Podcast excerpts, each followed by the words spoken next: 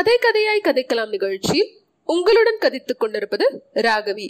பொன்னியின் செல்வன் பாகம் ஒன்று புது வெள்ளம் அதிகாரம் நாற்பது இருள் மாளிகை. காணாமற் போன வந்தியத்தேவன் என்ன ஆனான் என்பதை இப்போது நாம் கவனிக்கலாம். இருள் அடர்ந்த மாளிகைக்கு அருகில் சென்று அவன் மறைந்து நின்றான் என்பதை பார்த்தோம் அல்லவா மந்திரவாதியும் நந்தினியும் என்ன பேசிக் கொள்கிறார்கள் என்பதை அவன் முதலில் காது கொடுத்து கேட்க முயன்றான். ஆனால் அவர்களுடைய பேச்சு ஒன்றும் அவன் காதில் விழவில்லை. அதை கேட்டு தெரிந்து கொள்வதில் அவ்வளவாக அவனுக்கு ஸ்ரத்தையும் இல்லை. நந்தினியுடன் பேசிக் கொண்டிருந்த போது தன் அறிவு தன்னை விட்டு அகன்று ஒருவித போதை உணர்ச்சி உண்டாகி இருந்தது என்பதை இப்போது உணர்ந்தான்.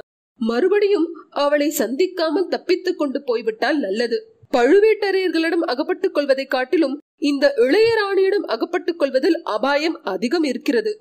அவர்கள் முன்னிலையில் தன் அறிவு நன்றாய் இயங்குகிறது. தோல்வலி ஓங்குகிறது. அறையில் உள்ள கத்தியில் எப்போதும் கை இருக்கிறது.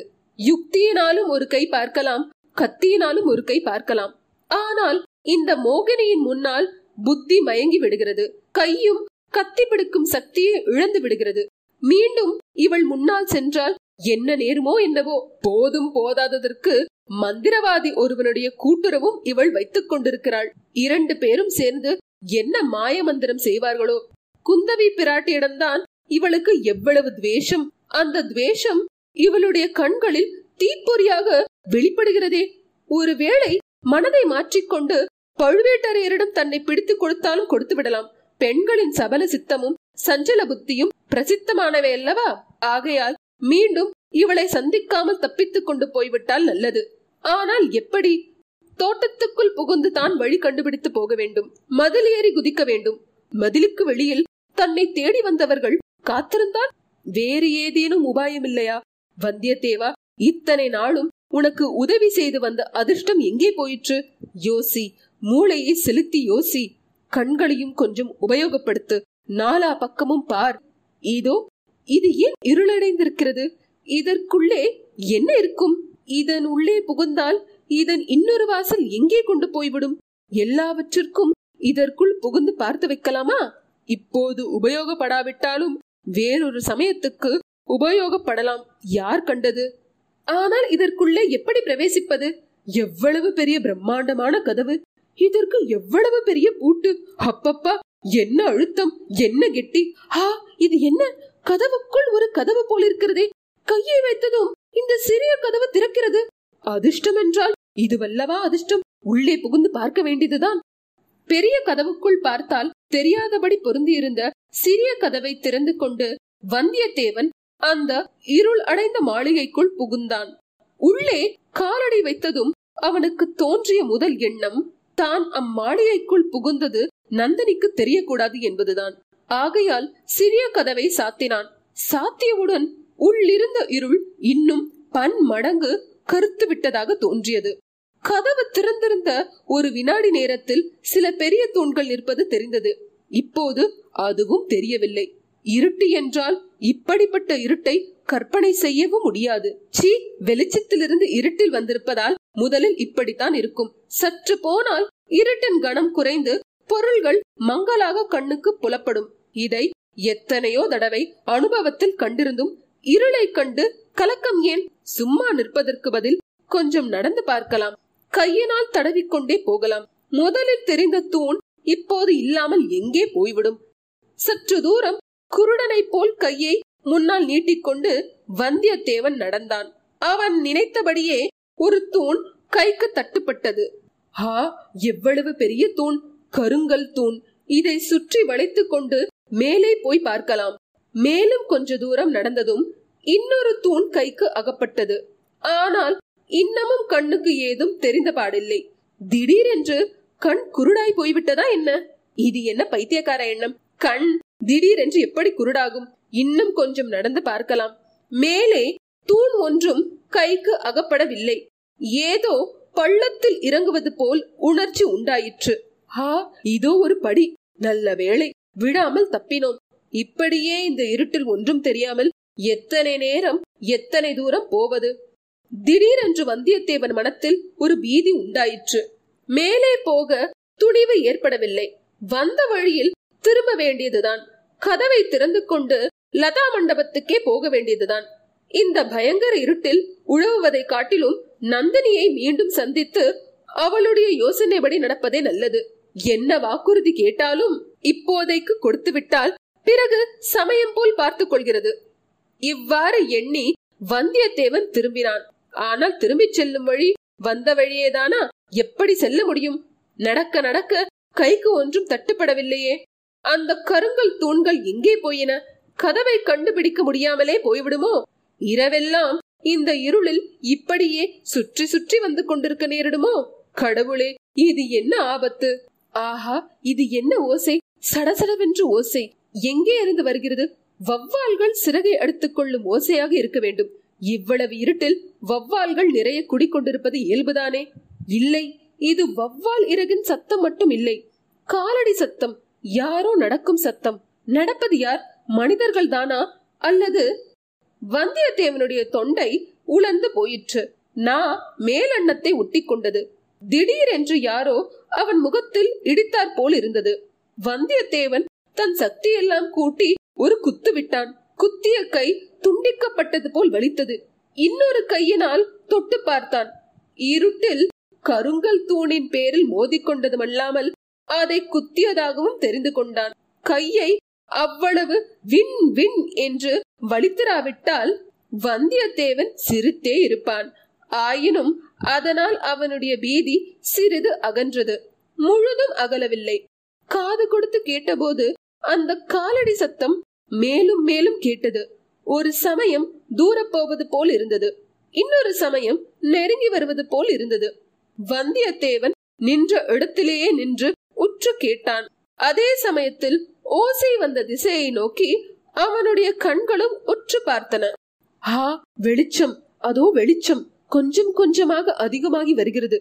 நெருங்கியும் வருகிறது. வெளிச்சத்துடன் புகை. யாரோ தீவர்த்தியுடன் வருகிறார்கள். நந்தினி தான் தன்னை தேடிக்கொண்டு வருகிறாளோ என்னவோ?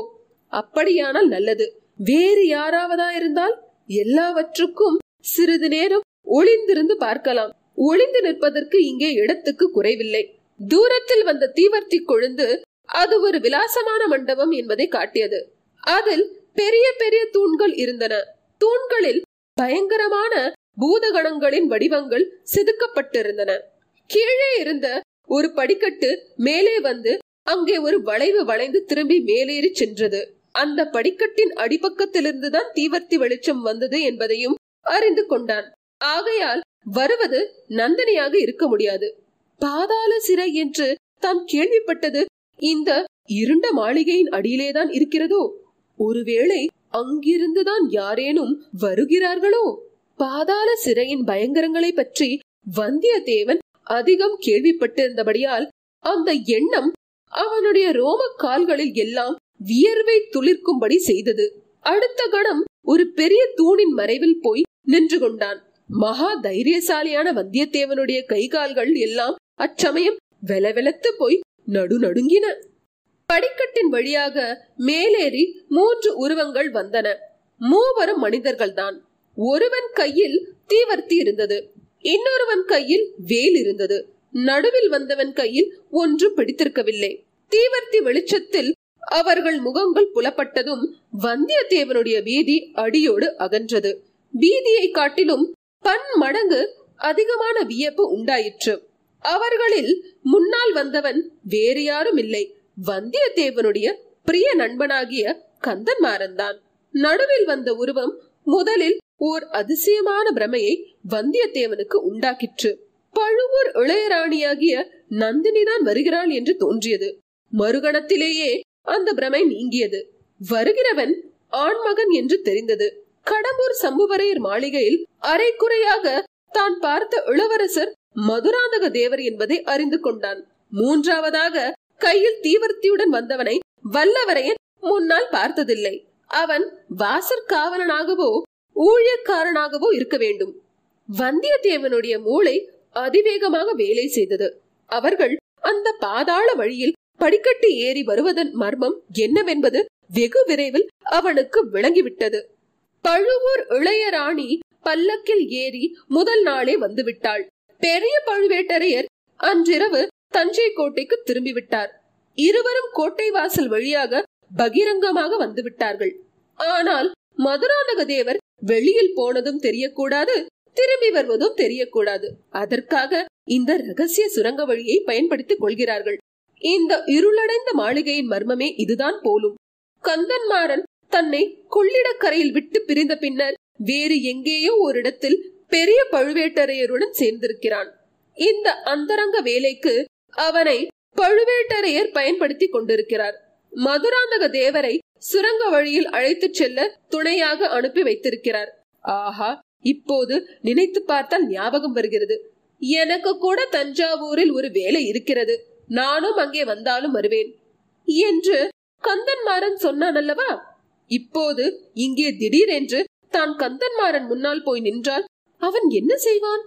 இந்த எண்ணம் தோன்றிய உடனேயே அதை வல்லவரையன் மாற்றிக்கொண்டான் இந்த சமயத்தில் கந்தன்மாறனது முன்னால் தான் எதிர்பட்டால் அவன் செய்துள்ள சபதத்தை முன்னிட்டு தன்னை கொல்ல நேரிடும் அல்லது தான் அவனை கொல்ல நேரும். அப்படிப்பட்ட தர்ம சங்கடத்தை எதற்காக வருவித்துக் கொள்ள வேண்டும்?